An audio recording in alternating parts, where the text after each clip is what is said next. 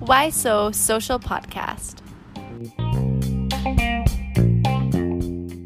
สวัสดีค่ะ ก็กลับมาพบกับ Why So Social Podcast กันอีกครั้งนะคะ Podcast ที่จะพาทุกคนไปรู้จักกับกิจการเพื่อสังคม นวัตกรรมสังคม และการเคลื่อนไหวทางสังคมค่ะ วันนี้เนี่ยคือเป็น episode แบบตอนพิเศษเลยนะพี่เต็ม คือจริงๆเนี่ย Why So Social เนี่ย season แรกจบไปแล้ว เราจบกันที่ในเรื่องของการพูดคุยเรื่องของ CSR เนาะแต่ว่าทีเนี้ยทางทีมงานอะรู้สึกว่าเฮ้ยเราอยากจะเชิญ แขกรับเชิญทั้งสองคนนี้มา เพราะเขาเนี่ยทำโครงการได้แบบปังปุริเย่คือแบบดีมากๆจริง ๆ พี่เต็ม อะ พี่เต็มบอกเลยใคร สองคนนั้นนะครับก็คือคุณนัทนะครับและคุณปิ่น คุณนัทเป็น founder นะครับแล้วก็คุณปิ่นเป็น project leader จากโครงการ EdDeaf นั่นเองครับปอ ซึ่งโครงการนี้เนี่ยเรียกว่าหลาย ๆ คนน่าจะเคยรู้จักหรือผ่านหูผ่านตากันมาบ้างแล้วเนาะหรือว่าในแวดวงการศึกษาอะไรประมาณนี้นะครับ เดี๋ยววันนี้เนี่ยเราจะลองมาชวนคุยกันว่าโครงการนี้เนี่ยจริง ๆ แล้วเกี่ยวกับอะไรบ้างนะครับทำอะไรบ้างมีจุดเริ่มต้นยังไง มีความเป็นไปเป็นมาอย่างไรนะครับ แล้วก็ตอนนี้กำลังทำอะไรนะครับ ก็เดี๋ยวให้คุณนัทแล้วก็คุณปิ่นลองแนะนำตัวคร่าวๆนิดนึงได้เลยครับผมนัทนะครับยุทธกิจเฉลิมไทยนะครับก็เป็นอ่าผู้ก่อตั้งโครงการนะครับ EdDeaf นะครับหรือว่า Education for the Deaf นะครับผมวันนี้เป็นเกียรติมากครับที่ได้มาเจอทุกท่านฮะสวัสดีค่ะ ปิ่นค่ะ ปิตินันปัญญาศรีวินิต ตอนนี้เป็น project leader ของ EdDev ซีซั่น4ค่ะ โอเคครับอ่าทางเราก็เป็นเกียรติเหมือนกันนะครับ ที่ทั้งคุณนัทแล้วก็คุณปิ่นนะครับ ได้มาร่วมอัดพอดแคสต์กับเราในวันนี้นะครับผมเพื่อไม่ให้เป็นการเสียเวลานะครับ ผมลองอยากให้คุณนัทหรือคุณปิ่นเนี่ยอ่าช่วยแชร์เรื่องราวเกี่ยวกับตัว e d f หน่อยได้ไหมครับ ว่าโปรเจกต์นี้เนี่ยเกี่ยวข้องกับอะไรมีจุดเริ่มต้นเป็นไปเป็นมาอย่างไรครับผม ครับผมสำหรับโครงการ EdDev นี้นะครับก็คือจริงๆ เรามันเป็นโครงการเพื่อการศึกษา ที่จริงมันเริ่มจากความเชื่อนะครับว่าเรามนุษย์ทุกคนเนี่ยมีความเท่าเทียมและมีความเสมอภาคกัน แล้วก็การที่เรากลับมาทำด้านการศึกษาเนี่ยมันเป็นเหมือนพื้นฐานของชีวิตของทุกๆคนเนาะแล้วก็พอมาพูดถึง EdDev เองเนี่ยครับก็คือเราเรามาทำงานด้านเกี่ยวกับกลุ่มน้องหูนะครับหรือว่าผู้บกพร่องทางการได้ยินนะครับเพื่อที่จะสร้างนะครับให้มันเกิดความเท่าเทียมกันในการเข้าถึงโอกาสต่างๆ หรือว่าแม้แต่การศึกษาที่มีคุณภาพเอง จริงๆ แล้วจุดเริ่มต้นของ EdDev เนี่ยเรามองถึงตัวน้องนะว่าน้องเนี่ยจะเข้าถึงโอกาสเหล่านี้ได้ยังไง เพราะว่าจริง ๆ แล้วแม้แต่คนทั่วไปเอง หรือว่าคนหูดีเองเนี่ยครับเราก็ไม่ได้รู้เรื่องราวของคนหูหนวกมากนักฉะนั้น EdDev เนี่ยจึงอยากจะเปิดพื้นที่ตรงนี้ ให้เกิดการเรียนรู้เรียนรู้ร่วมกัน เพื่อที่จะให้นำไปสู่การหนึ่งคือความเข้าใจกันสองคือการที่เราจะพัฒนาอะไรร่วมกันต่อไปได้ในอนาคตนะครับ โดยที่เรามองว่าการสื่อสารหรือกำแพงภาษามือเนี่ยไม่ได้เป็นสิ่งที่จะขัดขวางหรือกีดกั้นในการที่เราจะทำให้เราเข้าใจกันได้ครับผม อื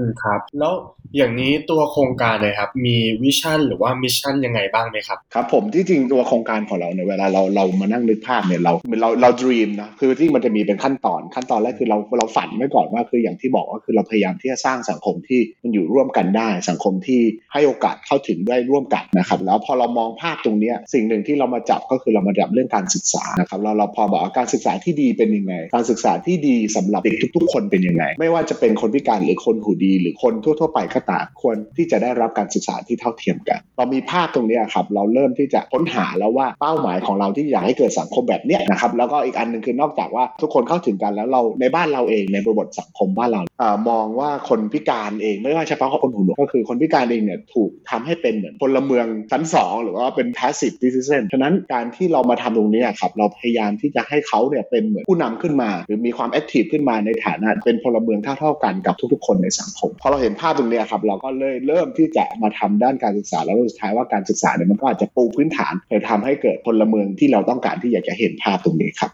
พอฟังเรารู้สึกว่าแบบเฮ้ยได้อินสปิเรชันตั้งแต่แบบ 5 นาทีแรกเลยนะ คือแบบปังมาก ทีเนี้ยค่ะ คือสังเกตว่าเอ่อทางโครงการนะคะ จะใช้คำว่าน้องหูอะค่ะ อยากทราบว่าอะไรคือที่มาที่ไปในการใช้คำว่าน้องหูหรอคะการที่เหมือนเรามาทำกับการกับคนหูหนวกเนี่ยครับที่จริงโดยทั่วไปเนี่ยเขาก็เรียกคนหูหนวกเลยนะเขาแบบไม่ต้องเรียกเป็นทางการว่าความบกพร่องทางการได้ยินเนี่ยนะเพราะว่าจริงๆเหมือนแม้แต่คนตาบอดก็ไม่จำเป็นต้องพิการทางสายตาอะไรเนี่ยคือเราสามารถเรียกคนตาบอดได้เลย เราเรียกคนหูหนวกได้เลย แล้วมันเป็นคำที่เราได้เรียนรู้ระหว่างทำโครงการเนี่ยว่าเราสามารถที่จะเรียกได้เลยฉะนั้นในตัวโครงการเดฟเนี่ยครับก็คือเราเอาอาสาสมัครเนี่ยเข้าไปสอนให้กับน้องในโรงเรียนหูหนวกฉะนั้นการที่เราเรียกน้องเนี่ยก็เราเราส่วนใหญ่ก็เลยจะเรียกว่าน้องหูหนวกเพื่อเป็นภาษาที่เข้าใจง่ายอืมนะครับน้องหูหูเป็นในแบบสั้นๆ เลยเรียกว่าน้องหูนะครับแล้วก็จริง ๆ แล้วเนี่ยพอเราพูดถึงคนหูหนวกเนี่ยมันมีระดับของหูหนวกที่แตกต่างกันก็คือความสามารถในการได้ยินของระดับหูหนวกเองนี่ไม่ใช่แบบทุกคนหูหนวกแล้วจะหูหนวกแบบเท่ากันหมดนะครับมันก็จะมีแบบหูตึงบ้างได้ยินเท่าไหร่ หรือว่าใช้เครื่องช่วยฟังแล้วสามารถที่จะฟังได้มากขึ้นเท่าไหร่ ฉะนั้นในระดับของคนหูหนวกเนี่ยก็จะมีความแตกต่างกันอยู่แล้ว อืม แล้วเอ่อเท่าที่จัดโครงการมาค่ะ ได้พบเหมือนความพิเศษอะไรของน้องหูบ้างไหมคะ เรื่องความพิเศษนะจริง ๆ ผมว่าคือตอนแรกอะจากคนที่เรามองคนนอกนะเมื่อก่อนเราเป็นคนนอกในการที่เข้าใจคนกลุ่มนี้กลุ่มน้องหูเนี่ยเราก็จะมองว่าเฮ้ยแบบคือที่จริงอะผมอะเป็นเป็นคนที่เชื่ออยู่แล้วว่า ทุกคนเนี่ยสามารถที่จะพัฒนาหรือว่าทำอะไรได้เนาะแต่ว่าพอเราเล่าไปเริ่มเริ่มต้นแรกๆ เราเข้าไปปรึกษาทางกระทรวงศึกษา เราเข้าไปปรึกษาคนที่เคยทำเกี่ยวกับคนหูหนวก หรือว่าแม้แต่โรงเรียนเอง จริง ๆ เขาไม่ค่อยเชื่อว่าน้องหูทำได้นะในบ้านเรานะ ไม่ได้ต่างประเทศนะในบ้านเราเนี่ยพอมันทำให้เรารู้สึกแบบ เราอยากจะทำมากอีก เราอยากจะเรียนรู้มากเข้าไปอีกนะครับแต่พอเราเนี่ยพอมาทำโครงการเนี่ยใน season ที่ 4 จะเริ่ม season ที่ 4 เราเห็นว่าจริง ๆ น้องหูก็ทำได้เหมือนกันศักยภาพเขาได้เหมือนกับเด็กทั่ว ๆ ไปเลยครับแต่ว่าสิ่งสำคัญคือมันเป็นแค่กำแพงด้านภาษา เพราะเด็กหูหนวกไม่ได้หมายความว่าพัฒนาการทางด้านสมองจะด้อยไปกว่าคนหูดีเลย อันนี้ก็คือเราเนี่ยเป็นสิ่งที่เราเราเชื่อมั่นมากขึ้น แล้วเราตอกย้ำตรงนี้แล้วเราพยายามที่จะส่งเสียงไปให้กับสังคมว่าจริง ๆ แล้วเนี่ยน้องหูก็เหมือนเด็กๆทั่วๆไปเหมือนคนทั่ว ๆ ไปที่สามารถจะทำอะไรได้ในสังคมเหมือนกับคนทั่วไปเลยครับ ใช่ค่ะ อันนี้คือเห็นด้วยเลยค่ะเพราะว่ามีคนรู้จักปอเนี่ยเขาก็เป็นผู้พิการทางการได้ยินเนาะก็คือเขาทำได้เหมือนแบบกับเราทุกอย่างเลย แต่แค่เราจะต้องแบบหาวิธีการพูดคุยกับเขาเฉยๆในภาษาของเขาแค่นั้นเองแล้วนอกนั้นคือเขาก็ทำได้เหมือนเราไม่ได้มีอะไรเปลี่ยนแปลงไปจากจริง ๆ อันนี้แบบว่าอยากแชร์ประสบการณ์ส่วนตัวนิดนึงครับก็คือว่าเต็มเนี่ยได้มีโอกาสเข้าไปวนเวียนกับโครงการ s d f อยู่บ้างเนาะไม่มากก็น้อยตอนนั้นไปช่วยช่วยเป็นพิธีกรอย่างเงี้ยครับ ซึ่งมันจะมีอีเวนต์หนึ่งเป็นคล้ายๆ แบบว่าเป็นโชว์เคสของน้องหูนี่แหละ ที่ว่าเหมือนน้องเขาก็จะผ่านการทำกิจกรรมต่างๆ มาเนาะแล้วก็เหมือนก็จะเอางานนั้นเนี่ยมาโชว์ให้ดูปอเชื่อไหมมีทั้งทำผัดไทยมีทั้งถ่ายรูปวาดรูปคือแบบว่าดีอะสุดยอดเอาแค่นี้เลยดีกว่าดังนั้นอะเราก็เลยค่อนข้างเห็นด้วยมากๆเลยกับ เมื่อกี้ที่พี่นัทได้บอกครับว่าจริง ๆ แล้วศักยภาพของทุกคนเนี่ยคือมันเท่าเทียมกันหมดเลยเพียงแต่ว่าจะมีโอกาสมากน้อยแค่ไหนที่ไปส่งถึงเขาตรงนั้นนะครับ ทีนี้พูดถึงโครงการต่างๆ ที่ที่พี่นัทได้เล่ามา ด้วยความที่รู้กันว่าโอเคโครงการ e d e f เนี่ยจริง ๆ ก่อตั้งขึ้นมา แล้วก็ทำงานเกี่ยวกับโอกาสทางการศึกษาของน้องหูต่างๆเนี่ยอยากจะให้พี่ปิ่นนะครับ ช่วยเล่าถึงสตรัคเจอร์หรือว่าการทำงานโดยภาพรวมนะครับ ว่าตัวองค์กรเนี่ยทำงานเป็นยังไงเป็นมูลนิธิ หรือว่าเป็นแบบว่า NGO หรือว่ามีมีกลไกยังไงประมาณนี้ครับค่ะในตัวโครงการของเรานะคะเราก็จะมีการแบ่งหน้าที่ต่างๆอะค่ะ โดยหลักๆเนี่ยแบ่งออกเป็นคอทีมหรือว่าทีมงานหลัก ซึ่งทีมงานหลักเนี่ยก็จะแบ่งเป็น 4 ทีมค่ะ คือมี 1 ทีม learning and development หรือว่าเราเรียกสั้นๆว่า L&D นะคะ ทีม L&D เนี่ยก็จะเป็นทีมที่คอยสังเกตการเรียนรู้ในชั้นเรียนของครูอาสาแล้วก็น้องหูอะค่ะ จากนั้นเนี่ยเก็บฟีดแบ็กต่างๆ กลับมา เพื่อที่จะมาเก็บเป็นข้อมูลในการพัฒนาการเรียนการสอนในครั้งต่อไปค่ะ แล้วในทีมย่อยของทีม L&D เนี้ยเราก็จะมีทีม Research ด้วย เป็นทีมที่จะทำเรื่องการวิเคราะห์ แล้วก็ประเมินผลลัพธ์ของโครงการด้วยวิธีการทางวิทยาศาสตร์ค่ะ ประมาณไหนบ้างครับพี่ปิ่นพออยากอยากทราบ อย่างทีมรีเสิร์ชก็จะมีการตั้งเอาคำของโครงการว่าจะทำอะไร แล้วจากนั้นเนี่ยมีการลิสต์ออกมาว่าเราจะใช้เครื่องมือการเก็บข้อมูลตัว questionnaire อย่างเงี้ยจะทำยังไงได้บ้าง แล้วก็มีการวัดผลลัพธ์ตลอดทั้งโครงการค่ะ ก็คือเรียกได้ว่าสามารถที่จะวัด performance ทุกอย่างได้ คือคือมีการเก็บข้อมูลตลอด เพื่อที่จะได้เอาไป improve เรื่อยๆอย่างนี้ใช่ไหมครับ ใช่ค่ะอืมเป็นการเก็บข้อมูลทั้งในรูปแบบข้อมูลเชิงคุณภาพแล้วก็เชิงปริมาณเลยค่ะแค่ฟังก็รู้สึกขนลุกเลย ขนลุกแล้วนะครับเพราะว่ารู้สึกเลยว่าเออไม่ได้มาเล่นๆจริง ๆ นะครับโครงการนี้แล้วอย่างนี้ยครับจากที่พี่ปิ่นเล่ามาเนี่ยคือมันก็จะมีหลายส่วนมากเลยใช่ไหมครับมีตั้งแต่ส่วนที่ลงไป involve กับน้องไป engage กับน้องส่วนที่ทำ research ต่างๆอะไรเงี้ยครับตรงนี้อยากจะทราบว่ามันมี stakeholder หรือว่ามีภาคส่วนไหนที่เข้ามาช่วยเหลือหรือว่าเข้ามา support ตรงนี้ไหมครับหรือว่าที่ทำงานร่วมกันอยู่ตอนนี้ครับเสริมต่อนิดนึงเนาะในคอทีมเนี่ยที่มี 4 ทีมเมื่อกี้เล่าถึงทีม L&D ไปแล้วเนาะค่ะ อันนี้เราขอเป็น internal stakeholder ก่อนละกันนะคะครับก็จะมีทีม L&D เนาะทีมที่ 2 จะเป็นทีม recruit and training หรือว่า RT อะค่ะ ก็จะเป็นทีมที่ ออกแบบระบบการรับสมัคร และการคัดเลือกครูอาสาค่ะ เป็นทีมที่ดูแลเรื่องของการจัดเทรนนิ่งเพื่อพัฒนาทักษะให้ครูอาสา แล้วก็จัดกิจกรรมเพื่อสานความสัมพันธ์ให้กับคนในโครงการด้วยค่ะ นอกจากนี้เนี่ยก็ยังมีทีม Public Relation เป็นทีม PR เนาะค่ะจะดูแลเรื่องของการทำสื่อทำคอนเทนต์เพื่อประชาสัมพันธ์โครงการผ่านช่องทางต่างๆค่ะ แล้วก็จะมีทีม Coordinator นะคะ เป็นทีมที่คอยติดต่อประสานงานทั้งภายในแล้วก็ภายนอกประสานงานกับทางสปอนเซอร์ ผู้สนับสนุนโครงการนะคะ แล้วก็ประสานงานกับทางโรงเรียนด้วย นอกจากตัว core team 4 ทีมแล้วเนี่ย เราก็ยังมีครูอาสาที่เรารับสมัครเข้ามา อย่างในซีซั่นนี้เนี่ย ครูอาสาก็จะแบ่งเป็น 5 วิชา คือ 1 วิชาถ่ายภาพ 2 วิชาผลิตวิดีโอ 3 การเต้นและการแสดง 4ทำอาหาร แล้วก็ 5 พื้นฐานการออกแบบค่ะ อันนี้เราพูดถึง internal stakeholder เนาะ ต่อไปในส่วนของ external stakeholder อะค่ะ ก็จะมีทั้งกับทางโรงเรียนตอนนี้เราก็จะประสานอยู่กับโรงเรียนดอนบอสโกนะคะอืมแล้วนอกจากโรงเรียนแล้วเนี่ยก็จะมีทางสปอนเซอร์ ผู้สนับสนุนโครงการภาคเอกชนอื่น ๆด้วยค่ะครับผมอันนี้โรงเรียนที่พี่ปิ่นพูดเมื่อกี้ก็คือจะเป็นโรงเรียนสำหรับน้องหูโดยเฉพาะอยู่แล้วใช่ไหมครับโรงเรียนอันนี้จะมีทั้งการเรียนการสอนของนักเรียนทั่วไป แล้วก็การสอนของน้องหูด้วยอะค่ะ ซึ่งการเรียนการสอนของดอนบอสโกเนี่ยเขาจะเป็นการเรียนร่วม คือให้น้องหูเข้าไปเรียนร่วมกันในชั้นเรียนกับนักเรียนที่ปกติเลยค่ะขอเสริมก็คือเหมือนกับตอนซีซั่นหนึ่งซีซั่นสองเราจะทำในโรงเรียนโสตศึกษาเนาะก็จะเป็นโรงเรียนหูหนวกล้วนๆนะครับแล้วก็มีคนพิการล้วนๆก็อาจจะแบบมีบกพร่อง LD บ้างอะไรบ้างอยู่ในโรงเรียนเดียวกันนะครับแต่ว่าในซีซั่นสามซีซั่นสี่เนี่ยเราลองอยากจะมาเปรียบเทียบดูว่าการเรียนร่วมเนี่ยมันจะส่งผลต่อพัฒนาการเด็กมากน้อยแค่ไหนฉะนั้นซีซั่นสามซีซั่นสี่เราก็เลยย้ายมาทำที่โรงเรียนที่เป็นโรงเรียนเรียนร่วม ซึ่งเป็นโรงเรียนสายวิชาชีพด้วย ซึ่งเราก็จะเห็นบริบทของความแตกต่างของของโรงเรียนของทั้งสองแบบซึ่งตอนนี้เราก็พยายามที่จะดูว่า อันไหนที่มันดีที่สุด เพราะว่าคือเป้าหมายของ e d d e f l a n เนี่ยเราก็พยายามที่จะเปลี่ยนแปลงเชิงระบบ เราพยายามที่จะ propose หรือว่ายื่นข้อเสนอไปยังกระทรวงที่ดูแลรับผิดชอบ ในด้านส่วนการศึกษาคนหูหนวกเนี่ยว่าอันไหนคือมันเป็น best practice จริง ๆสำหรับเด็กหูหนวกในเมืองไทย อันไหนที่เราสามารถที่จะไปปรับใช้ในโรงเรียนได้จริง ๆ ฉะนั้นในขั้นตอนของ e d d e f เองเนี่ยคือนอกจากเราทำโครงการอันนี้เราก็ต้องเพราะอะไรจะต้องมีทีม research เพราะอะไรจะต้องมี LD ในการเก็บข้อมูล เพราะว่าสุดท้ายคือเป้าหมายเราพยายามที่จะเอาสิ่งเหล่านี้ไปเสนอยังกระทรวง หรือว่าผู้ที่มีอำนาจหรือมีอ่าสามารถออกนโยบายเนี่ยเพื่อที่จะปรับเปลี่ยนให้มัน เหมาะสำหรับการศึกษาของน้องหูหนวกให้มากที่สุด แล้วก็จริงๆแบบเมื่อกี้พอพูดถึงเรื่อง internal นะก็คือเมื่อกี้บอกภายในไทยตัว EdDev เองนะครับ จริงๆ พอพูดถึงภาพรวมของ EdDev เนี่ยสิ่งสำคัญคือการที่เราเน้น partnership เราจะมองว่าเราเราเป็นเครือข่ายด้านการศึกษาเนาะที่มันก็ยังมีองค์กรอื่น ๆ ที่คอยสนับสนุนเรานะครับไม่ว่าจะเป็นด้านการศึกษาเองหรือว่าด้านเด็กเองนะครับอย่างเช่นแบบ UNICEF เอง หรือว่าด้านเงินทุนนะครับเอ่ออย่างเช่น สถานทูตสหรัฐอเมริกา หรือห้างร้านบริษัทต่าง ๆ ที่เข้ามาช่วยเรา เพราะว่าสุดท้ายคือเรามองว่าเราสร้างพื้นที่ตรงนี้นอกจากที่เราสร้างน้องแล้วสร้างครูอาสาแล้ว เราพยายามที่จะสร้างสังคม ทั้งการที่เวลาเราสร้างสังคมเนี่ยเราต้องดึงทุกภาคส่วนเข้ามามีส่วนร่วมทำไมถึงเวลาเอ็นเดฟอะครับเวลา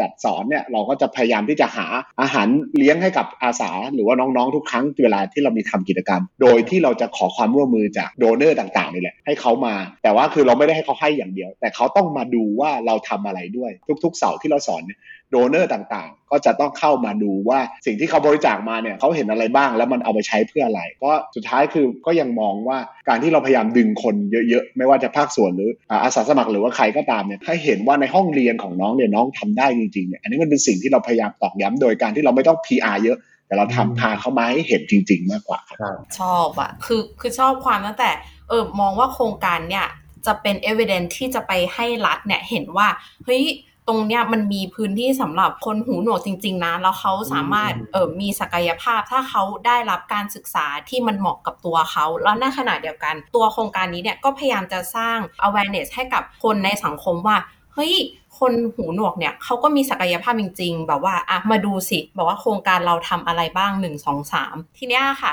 เห็นพี่ปิ่นอะค่ะพูดในเรื่องของอาสาสมัคร แล้วก็ในเรื่องของครูอาสาค่ะเลยอยากทราบว่าหน้าที่หลักๆ ของอาสาสมัครต้องทำอะไรบ้างหรอคะในส่วนของหน้าที่ของอาสาสมัครใช่ไหมคะอย่างคอทีมทั้ง 4 ทีมเนี่ยค่ะ ก็จะทำงานตามหน้าที่ของตัวเองเพื่อให้การจัดกิจกรรม ที่โรงเรียนนะคะเป็นไปได้ตามแผนงาน แล้วก็เป็นไปได้อย่างราบรื่นนะคะ แล้วก็ในส่วนของครูอาสาค่ะ ก็จะเป็นคนที่วางแผนการสอนแล้วก็ลงไปสอนที่โรงเรียนตามวิชานั้นๆค่ะ อื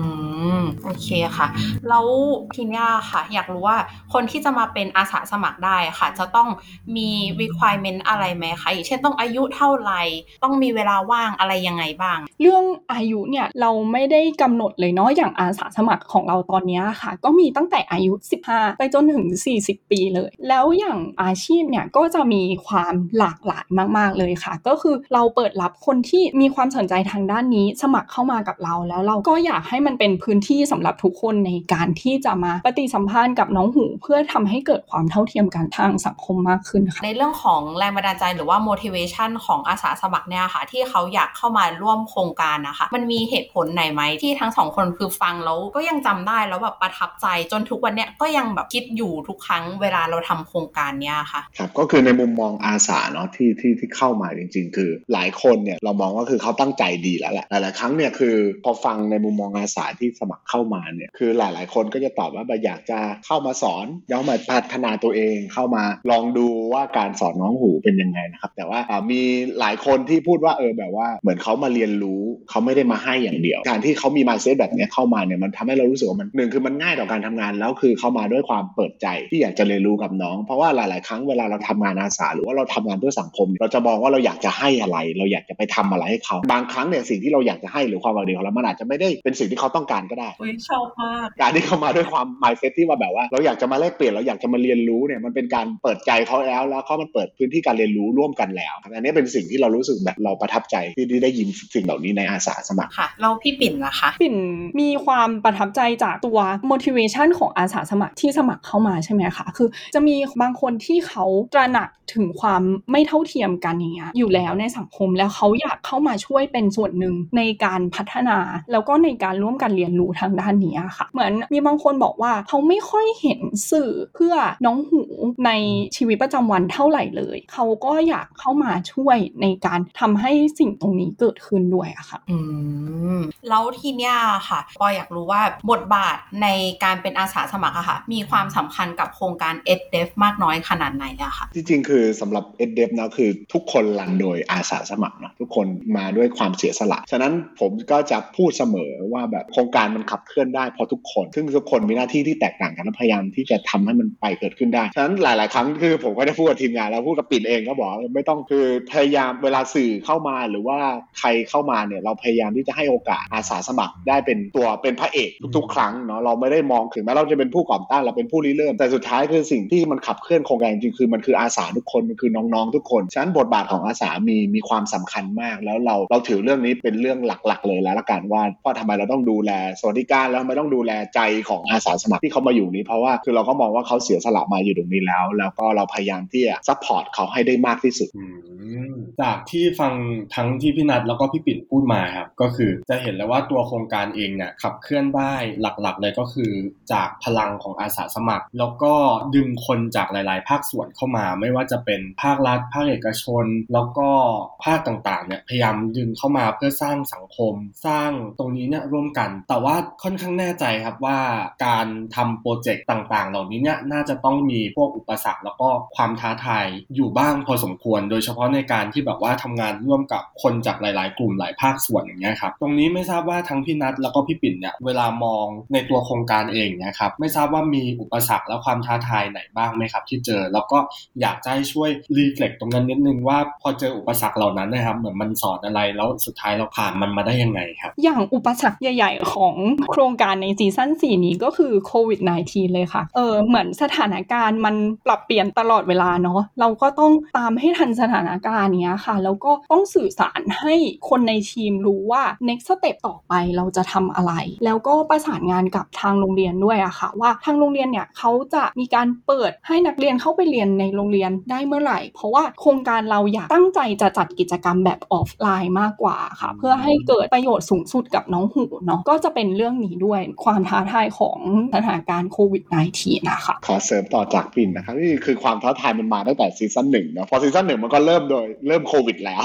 นะฮะก็คือมันมันก็ยังมีความแบบท้าทายว่าแบบจะเข้าโรงเรียนได้ไหมจะเข้าไปสอนได้ไหมมันจะเกิดความปลอดภัยสำหรับน้องสำหรับครูอาสามากไหมเนี่ยคือมันเป็นสิ่งที่เรา concern อยู่แล้วตั้งแต่เราเริ่มโครงการนะครับอีกอันหนึ่งคืออุปสรรคคือจริงมันถือว่าเป็นอุปสรรคไหมคือพี่จะมองว่าเป็นความท้าทายเนาะคือความท้าทายของเราตั้งแต่เรื่องความเชื่อเมื่อกี้ตอนที่กล่าวเริ่มตอนต้นว่าความเชื่อของคนที่อยู่ในวงการคนหูหนวกเองอะ่ะหรือว่าครูที่ดูแลเด็กเองเนี่ยเขาไม่เชื่อมั่นในตัวเด็กอะจำได้ว่าในซีซั่นหนึ่งเราเข้าไปโรงเรียนเหมือนเราบอกเราอยากจะไปสอนเราอยากไปทำอย่างเนี้ยเออแล้วเขาก็บอกว่าเสียเวลาทำไม เด็กรู้แค่นี้ก็พอแล้ว อะไรแบบเนี้ยคือมันเป็นคำพูดที่เรารู้สึกแบบเราเจ็บอะเรารู้สึกว่าถ้าเราเป็นเด็กเราคงเจ็บว่าทำไมครูที่อยู่กับเราเขา underestimate หรือว่าดูถูกเราได้ขนาดนี้ฉะนั้นมันเป็นจุดเริ่มจุดที่แบบมันเป็นความท้าทายที่มันผลักดันเราว่าตั้งแต่ซีซั่นหนึ่งว่าแบบโรงเรียนไม่เชื่อ ผู้บริหารไม่เชื่อ คนในกระทรวงไม่เชื่อ แล้วเราพยายามทำให้มันเกิดตรงนี้ก็เลยเลือกลงในซีซั่นหนึ่งเราเลือกโรงเรียนที่มันยากที่สุดในโรงเรียนบรรดา21โรงเรียนทั่วประเทศเพราะโรงเรียนนี้ค่อนข้างมีปัญหาหลายในเชิงระบบในเชิงการบริหารหรือตัวการสอนเองเนี่ยเราเลือกที่ยากที่สุดแล้วพี่ตอนนั้นก็ตัดสินใจว่าเราเอาอันนี้แหละเอาที่มันยากเอาที่โรงเรียนไม่ยอมรับเอาที่กระทรวงไม่เห็นด้วยเอาที่ปกครองไม่เอาเอาที่ครูคิดว่าเด็กคงไม่สนใจหรอกสนใจสอนได้แค่อาทิตย์เดียวเด็กก็คงไม่ทำแล้วอะไรเนี้ยตรงนี้มันเป็น drive ของเราแล้วสุดท้ายคือแบบพอจบซีซั่นหนึ่งอะเราแสดงให้เขาเห็นอะแล้วเขาก็เชื่อโรงเรียนเชื่อผู้ปกครองเชื่อ เพราะว่าเขาเห็นว่าน้องทำอะไรได้ อันเนี้ยมันสุดท้ายคือมันก็ pay off อะว่ามันแบบเออมัน pay off ของเราหรือมันตอบแทนสิ่งที่เราเชื่อมั่นแล้วเราเราไม่สามารถบอกให้คนอื่นแบบเชื่อมั่นตามเราได้ จนเราแสดงให้เขาเห็นแล้วคือมันเกิดตรงนี้จริงๆเนาะอันนี้แบบว่านึกถึงคำพูดนึงเลย เหมือนเป็นคำพูดที่เขาบอกว่าเนี่ยสังคมหรือว่าคนเนี่ยจะไม่ได้เชื่อคุณจากสิ่งที่คุณพูด แต่ว่าให้เขาเชื่อคุณจากสิ่งที่คุณทำดีกว่าแล้วว่าสิ่งที่พี่นัทกับพี่ปิ่นได้เล่ามาเกี่ยวกับตัวโครงการเนี่ยเป็นอะไรที่สะท้อนเรื่องนี้เลยว่าสุดท้ายแล้วการที่จะทำให้ภาคส่วนต่างๆ เชื่อในสิ่งที่กำลังทำอยู่หรือว่า หันมาเห็นความสำคัญหรืออะไรเงี้ยครับมันจะเกิดขึ้นได้ก็ต่อเมื่อเราพิสูจให้เขาเห็นแล้วว่าเออมันสามารถทำได้จริง แล้วก็อีกเรื่องหนึ่งอะค่ะที่ปอสงสัยก็คือในเรื่องของการสื่อสารระหว่างแบบน้องหูอะค่ะ ตรงนี้มีปัญหาอะไรไหมคะเวลาที่แบบอาสาสมัครต้องไปสื่อสารกับน้องๆอะค่ะ อย่างทางโครงการอะค่ะก็จะมีการจัดเทรนนิ่งให้กับอาสาสมัครก่อนแล้วเนาะในเรื่องของภาษามืออะค่ะ ตอนแรกครูอาสาหรือหรือว่าอาสาสมัครทีมงานอย่างเงี้ยอาจจะมีความกังวลว่า เอ้ย เราจะสื่อสารกับน้องรู้เรื่องหรือเปล่าอะค่ะ แต่จริง ๆ แล้วการเรียนภาษามือก็เหมือนการเรียนอีกภาษาหนึ่งอะค่ะ เราได้คำพื้นฐานเราก็สามารถสื่อสารกับน้องรู้เรื่องแล้ว แล้วถ้าสมมติว่ามันเป็นภาษาที่มันยากจริง ๆ เราใช้การพิมพ์เราก็รู้เรื่องเช่นกันนะคะอย่างตัวปิ่นเองอย่างเงี้ยค่ะ ก่อนหน้าที่จะมาทำเอ็นเดปิ่นก็ไม่ได้รู้เรื่องภาษามืออะไรเลย แล้วเราก็มาเรียนรู้จากการทำโครงการนี้ไปด้วยกันอย่างเงี้ยค่ะเหมือนภาษาเวลาเราไปแลกเปลี่ยนก็คือบางทีเราจะไม่ได้รู้เลยใช่ไหมครับแต่ว่าเราก็พยายามที่จะเข้าใจเขาให้ได้ไม่ว่าจะเป็นการเขียนพยายามเดาท่าทางใช้ภาพประกอบชี้นู่นชี้นี่อะเนี่ยมันเหมือนกันครับว่ามันว่ามันเหมือนเป็นการเริ่มภาษาใหม่เนาะแล้วก็เราก็พยายาม ฉะนั้นอุปสรรคมันมีแต่ว่าคือข้อดีของมันก็คือมันทำให้เราพยายามแล้วอยากจะอยากจะพัฒนาแล้วอยากจะได้เรียนรู้ภาษาใหม่ๆ ผมว่ามันเป็นเสน่ห์หนึ่งของ n d e v ที่แบบว่าเฮ้ยถึงแม้เราทำมาสี่ซีซั่นเราก็ไม่ได้รู้ภาษามือทุกคำเราก็ยังไม่ได้สื่อสารน้องแบบ effective เราก็พยายามที่จะเรียนรู้อยู่ตลอดอะไรแบบนี้มันทำให้แบบว่า curve ของการเรียนรู้ในในโครงการเนี่ยมันเกิดขึ้นต่อเนื่องเห็นว่าจัดมา3ซีซั่นแล้วเนาะก็คือมีอะไรที่เป็น Impact บ้างอะคะที่เกิดขึ้นกับระหว่างน้องหูแล้วก็อาสาสมัครอะค่ะ อย่างน้องหูที่เคยเรียนกับเราซีซั่นก่อนนะคะ ในซีซั่นที่สี่อันเนี้ยเขาก็มาสมัครเรียนกับเราต่อเนาะแล้วก็มีน้องหูคนใหม่ ๆ เข้ามาเรียนในซีซั่นสี่นี้ด้วยค่ะ ในส่วนของอาสาสมัครเนี่ยตอนที่เราเปิดรับสมัคร core team อะค่ะ ก็มีคนสมัครเข้ามามากกว่าจำนวนที่เปิดรับถึง 4 เท่าเลย ตอนที่เราเห็นตัวเลขนี่เราตกใจมากแล้วอย่างครูอาสาที่เคยช่วยเราช่วยสอนกับเราเนี่ย ก็มีวนเวียนเข้ามา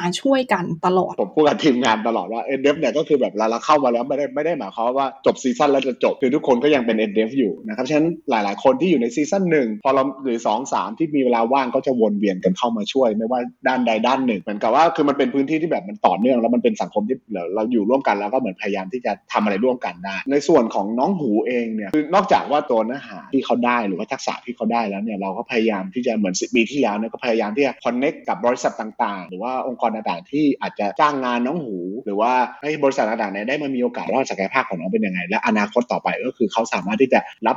คนหูหนวกเข้าไปทำงานได้ หรือว่าบริษัทเองก็จะรู้ว่าเออการที่จะคุยสื่อสารกับคนหูหนวกเป็นยังไงอันนี้มันเป็นสิ่งนอกจากที่แบบว่าน้องจะได้ในห้องเรียนได้ทักษะในในตอนนี้แล้ว น้องก็ยังสามารถที่จะแบบว่าต่อยอดไปได้ว่าจบโครงการแล้วเราสามารถที่จะใช้ทักษะตรงนี้อะไร หรือแม้แต่อาจจะไม่ได้ใช้ทักษะแต่ก็จะมี connection ในการที่เข้าไปทำอะไรต่อได้ได้กับองค์กรต่างๆโอเคค่ะ อยากทราบในเรื่องของจำนวนอาสาสมัครอะค่ะ ตั้งแต่รวมถ้าซีซั่นแรกจนถึงตอนนี้อะค่ะ แล้วก็มีประมาณกี่คนนะคะ ซีซั่นแรกเนี่ยครับ ก็คือทั้งครูอาสาทั้งทีมงานเนี่ยค่อนข้างเยอะประมาณ 60 60 70 นะนี่คือไม่ไม่รวมน้องแต่แต่ซีซั่นเนี่ยเราก็จะเลขประมาณนี้แหละ60 70 แต่ว่าซีซั่น3ซีซั่น4เป็นไงนะครับปิ่นเพิ่มขึ้นไปเยอะนะฮะใช่ค่ะ อย่างซีซั่น3ก็เพิ่มขึ้นมาถึง 80 เลยค่ะโอ้80 คนรวมทั้ง core team แล้วก็ครูอาสานะคะ อย่างซีซั่น4เนี่ย ตอนเนี้ยเราถ้านับ core team อย่างเดียวอะมี 90 คนแล้วค่ะโอ้โหครูอาสาเนี่ยก็ยังมีเข้ามาเรื่อยๆ ค่ะสำหรับซีซั่นคอทีมคือ 90 คนแล้วเหรอครับ4ใช่ค่ะ โอ้โหคือเราในห้องเรียนของน้องเนี่ยเราก็พยายามที่ให้มันเป็นอัตราส่วนครูอาสาหนึ่งคนต่อน้องหนึ่งคนเนาะคือ ideally เนาะมันไม่ได้หมายความว่าครูหนึ่งคนสอนเด็ก 30 คนเนี่ยเพราะคือเราพยายามที่ให้มันเกิดการเรียนรู้แบบทั้งสองฝั่งฉะนั้นการที่แบบว่าเขาได้แบบใช้เวลาร่วมกันได้มากที่สุดได้ใกล้ชิดที่สุดก็จะเป็นประโยชน์ต่อฉะนันในในหลาย ๆ ซีซั่นเนี่ยเราก็พยายามที่จะหาจำนวนครูอาสาที่มันใกล้เคียงกับจำนวนน้องให้ได้มากที่สุดในแต่ละวิชาครับแล้วถ้าเป็นจำนวนของน้องหูอะค่ะที่แบบได้รับ Impact จากตัวโครงการเนี้ยคือถ้าค่ะน้องหูโดยตรงที่ผ่านโครงการเนี่ยเผื่อประมาณ 200 กว่าคนแล้วนะในการที่จะเข้ามาทำตรงนี้นะครับแต่ว่าจริง ๆ เราก็มีกิจกรรมอื่น ๆ ที่นอกจากว่าเป็นตัวโครงการที่แบบเข้าไปสอนจริงๆเนี่ยก็คืออาจจะแบบมีการสอนภาษามือแบบอเมริกันออนไลน์อะไรนั่นหรือมันเป็นปีที่แล้วเนี่ยก็คือพาเด็กๆหูหนวกไปพิพิธภัณฑ์อะไรเนี่ยครับเพราะฉะนั้นมันมันยังมีหลาย ๆ ตัวโครงการย่อยๆ ที่เราพยายามที่จะ engage น้องหรือว่าพยายามที่จะพาน้องเข้าไปทำกิจกรรมร่วมกัน ซึ่งปีนี้ก็หวังว่าหรือว่าอาจจะปีหน้าเนาะถ้าแบบโควิดดีขึ้นก็รูปแบบของกิจกรรมต่างๆเนี่ยก็จะมีเพิ่มมากขึ้น ทีนี้พูดถึงในเรื่องของมีการ involve กับ donor ทั้งสปอนเซอร์อะค่ะแบบว่าเป็นองค์กรภายนอกค่ะ อยากรู้ว่าพอเขาเนี่ยได้มาดูว่ากิจกรรมเนี่ยจัดเป็นยังไงบ้าง อยากรู้ว่าเสียงตอบรับที่ได้รับอะค่ะเป็นยังไงบ้าง ในส่วนของเสียงตอบรับก็คือหลาย ๆ donor ก็คือมาในหนึ่ง season ก็อยากจะมาทำต่อก็อยากจะมาช่วยต่อก็จริง ๆ แล้วนอกจากว่าเราเอาโมเดลตรงเนี้ยสื่อสารในประเทศไทยแล้วที่จริงมันมีอีกหลาย ๆ ประเทศก็คือแบบผมก็ได้มีโอกาสได้แบบ connect กับประเทศต่าง ๆ ในอาเซียนหรือว่าในเอเชียเองที่พยายามที่จะเอาลักษณะโมเดลคล้าย ๆ กันเนี่ยไปเกิดขึ้นในประเทศของเขาเองเนาะฉะนั้นในมุมมองของ donor หรือว่าคนที่ให้ให้การสนับสนุน โดยเฉพาะของ EDeaf เนี่ยครับก็คือเราจะได้รับเงินสนับสนุนจากสถานทูตสหรัฐอเมริกาเนี่ยทุกปี ซึ่งปีนี้เขาก็เห็นแล้วเขาก็ยินดีที่จะร่วมในการที่จะให้การสนับสนุนต่อไป เหมือนเราทำอะไรที่มันสำเร็จสำเร็จองค์กรต่างๆก็พยายามที่เข้ามา partner นะแม้ไม่ว่าจะเป็นยูนิเซฟเองที่แบบเข้ามาร่วมในการที่แบบพัฒนาหรือว่าช่วยเราในการประชาสัมพันธ์หรืออาสาสมัครเข้ามาในการเข้าร่วมโครงการ แล้วหลังจากที่ตัวโครงการ EDeaf เนี่ยครับเมื่อกี้พี่นัทกับพี่ปิ่นบอกว่าตอนนี้เป็น season ที่ 4 ใช่ไหมครับ หลังจากที่ทำมา 4 season เนี่ยตั้งแต่ 1 2 3 4 เป็นต้นมาเนี่ยครับอยากจะทราบว่าพี่พี่ๆมองเห็นโอกาสทางการศึกษาของน้องหูเนี่ยในอนาคตเป็นยังไงบ้างไหมครับที่จริงเราอยู่ใน season กำลังจะเริ่ม season ที่สี่เนาะน้องปิ่นเนาะใช่ค่ะที่พี่นัทบอกว่าเรามีเป้าหมายในการผลักดันให้ไปถึงเชิงนโยบายด้วยเนาะทางทีม research เราเนี่ยก็กำลังทำตัว material ต่างๆ เพื่อประกอบกันแล้วนำไปถึงจุดมุ่งหมายนั้นด้วยค่ะ แล้วก็ในส่วนของอาสาสมัครอย่างเงี้ยค่ะ เราเชื่อว่าพออาสาสมัครคนหนึงเนี่ยได้เข้ามามีส่วนร่วมกับเราอะค่ะมันจะเป็นเหมือนแรงกระเพื่อมให้คนรอบข้างเขาอะตระหนักรู้ถึงความเท่าเทียมกันของน้องหูกับคนในสังคมด้วย เพราะอย่างแบบมีเพื่อนมาถามปิ่นว่าตอนนี้ปิ่นทำอะไรอยู่ปิ่นก็จะเล่าโครงการไป มันเหมือนเป็นการบอกปากต่อปากว่าทำให้คนในสังคมรู้เกี่ยวกับน้องหูเพิ่มมากขึ้นด้วยอะค่ะคืออันแรกเรานอกจากตัวระบบการศึกษาของเด็กครูหนวกเองแล้วเนี่ยก็คือผมว่าสังคมยังเป็นโจทย์หลักในการที่จะสร้างโอกาสให้กับคนด้อยโอกาส ไม่ใช่เฉพาะแค่คนพิการนะคนด้อยโอกาสฉะนั้นการที่เราปรับ mindset หรือเราพยายามที่เอาสิ่งเหล่านี้สิ่งที่เราทำตรงนี้ให้ให้สังคมได้เห็นภาพว่าศักยภาพของทุกคนมันทำได้มันมันมันทำได้จริง ให้เข้ามาเรียนรู้ให้เข้ามาลองดูว่ารู้สึกว่าไอ้พอพูดถึงโอกาสของการศึกษาเนี่ยมันมองต้องมองภาพใหญ่เข้าไปอีกว่าโอกาสทางสังคมคืออะไร เพราะว่าจบการศึกษาแล้วแล้วทำไงต่อ เพราะว่าก่อนหน้านี้คือเด็กหูหนวกหรือคนหูหนวกเองก็จะทำงานเบื้องหลังอาจจะทำงานเป็นแม่บ้านทำงานที่ไม่ต้องเจอคนทำงานที่อาจจะไม่ได้แบบอยู่เห็นอยู่ในสังคมมากนะแต่ปัจจุบันเนี่ยต้องยอมรับว่ามันเกิดการเปลี่ยนแปลงมากขึ้นนะคนหูหนวกก็มาเป็นบาร์เทนเดอร์ได้คนหูหนวกก็สามารถจะทำร้านกาแฟคนหูหนวกสามารถที่จะมาขับรถ Grab หรือว่าทำอะไรที่มันมากขึ้นได้ผมรู้สึกมันที่จริงมันโอกาสมันเพิ่มมากขึ้น นอกจากไอีตัวโอกาสหรือสังคมที่พยายามเปิดกว้างขึ้น สิ่งสำคัญคือเราพยายามที่จะให้น้องหรือว่าคนหูหนวกเนี่ยพัฒนาให้ทันโอกาสเหล่านี้ยังไง หรือว่า job หรือว่าโอกาสด้านอาชีพต่างๆ ที่มันเพิ่มมากขึ้นในสังคมเนี่ยให้เขาเท่าทันยังไง เพราะว่าจริงๆแล้วเนี่ยหูหนวกหลายๆคนก็หรือแม้แต่คนพิการทั่วไปเขาอาจจะเป็นสตรีมเมอร์ก็ได้เขาอาจจะทำเหมือนต่างประเทศเอาหูหนวกเป็น Data Scientist ก็ได้ Data Labeler ก็ได้ จริงๆมันมันมันมีโอกาสอีกเยอะมากๆเลยในสังคมในในโอกาสของตัวน้องๆเองนะครับเพียงแต่ว่าหนึ่งคือเราต้องปรับมุมมองของสังคมสองคือเราพัฒนาน้องต่อยอดส่งเสริมให้เขาพร้อมที่จะรับกับโอกาสทางอาชีพต่อไปในอนาคตได้ยังไงถ้าคนที่มาฟังตรงเนี้ยค่ะเขายังไม่ได้เป็นอาสาสมัครแต่เขารู้สึกว่าเขาอยากสนับสนุนโครงการตรงนี้ เราสามารถทำอะไรได้บ้างอะคะสามารถติดตามทางช่องทางการสื่อสารของเราก่อนก็ได้ เพื่อเรียนรู้ว่าโครงการเราทำอะไรบ้างนะคะ แล้วก็สามารถติดต่อเราเข้ามาทางช่องทางโซเชียลมีเดียต่างๆ ไม่ว่าจะเป็น Facebook Instagram Twitter นอกจากติดตามช่องทางของเรานะจริง ๆ คือ มันไม่จำเป็นต้องประชาสัมพันธ์องค์การเด็กๆอย่างเดียวแต่ว่าเราอยากจะให้คนทั่วๆไปเนี่ยได้ตระหนักในการที่เวลาทำอะไรในสังคมอะตัวอย่างง่ายๆ คือการผลิตสื่อการที่เราผลิตสื่อออกมาเป็นคลิปวิดีโอ เป็นไปได้ไหมที่เราสามารถที่จะให้มันมีซับไตเติลหรือว่าให้มันมีภาษามือถ้าเป็นไปได้นะ best case คือภาษามืออะไรเนี้ยการที่แบบว่าเราคำนึงถึงการเข้าถึงของคนทุก ๆ คนในสังคมเนี่ยเรารู้สึกว่าอันเนี้ยมันก็เป็นสิ่งหนึ่งที่เราสามารถที่จะประชาสัมพันธ์ ให้คนได้รู้จักไม่ใช่แค่ EDeaf แต่รู้จักว่าเป้าความหมายของของการความเข้าถึงคนทุกคนในสังคมเป็นยังไง หรือว่า universal design ต่างๆ มันคือการเสริมภาพใหญ่นะเพราะว่าจริงๆ คือ EDeaf ก็คือเป็นแค่โครงการหนึ่งเป็นแค่องค์ส่วนหนึ่งของการที่แบบสร้างพื้นที่แบบนี้ที่จริงมันยังมีก้อนอื่นๆ หรือโครงการอื่นๆ ที่สามารถที่จะทำร่วมกันแต่ว่า EDeaf เนี่ยเราพยายามนอกจากติดตามแล้วนะครับก็คือหลายๆ ครั้งเวลาผมเจอน้องๆ หรือเจอเพื่อนๆอะไรเนี่ยเวลาถ้าถ้าเราลงโรงเรียนได้เราก็เชิญเข้ามา เราก็จะชวนเข้ามาแบบอยู่ไม่ต้องมาทำอะไรได้มาดูเฉยมาแล้วก็ถ้าอยู่มีไอเดียอยู่อยากจะกลับไปทำอยากจะทำในรูปแบบของตัวเองอะไรเนี่ยก็ยินดีหรือแม้แต่อาสาสมัครที่ออกไปจากโครงการของเราเองเขามีไอเดียอะไรที่อยากจะทำในในรูปแบบของเขาเราก็พร้อมยินดีที่จะช่วยในการที่จะสนับสนุนให้เกิดสิ่งเหล่านั้นแล้วอย่างสมมติว่ามีคนเข้ามาดูปุ๊บอ่าแล้วก็เกิดอินสปิเรชันต่างๆอะไรเงี้ยครับหรือว่ามี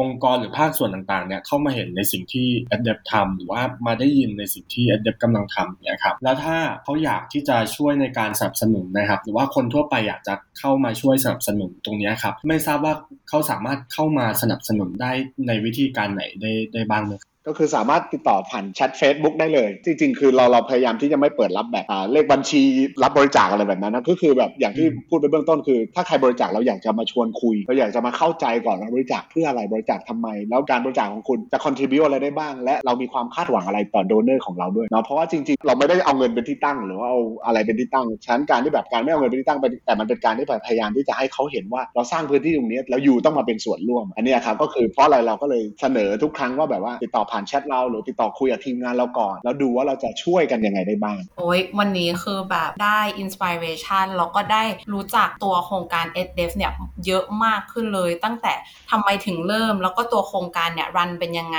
แล้วก็รวมถึง Impact ที่โครงการได้สร้างขึ้นเนาะอะวันนี้นะคะก็คือแบบน่าจะหอมปากหอมคอกันและ ก็ยังไงขอขอบคุณคุณนัทกับพี่ปิ่นมากๆเลยนะคะ ที่มาเล่าให้ฟังเกี่ยวกับโครงการ e d d e f นะคะ ครับ ด้วยความยินดีครับ ขอบคุณมากค่ะ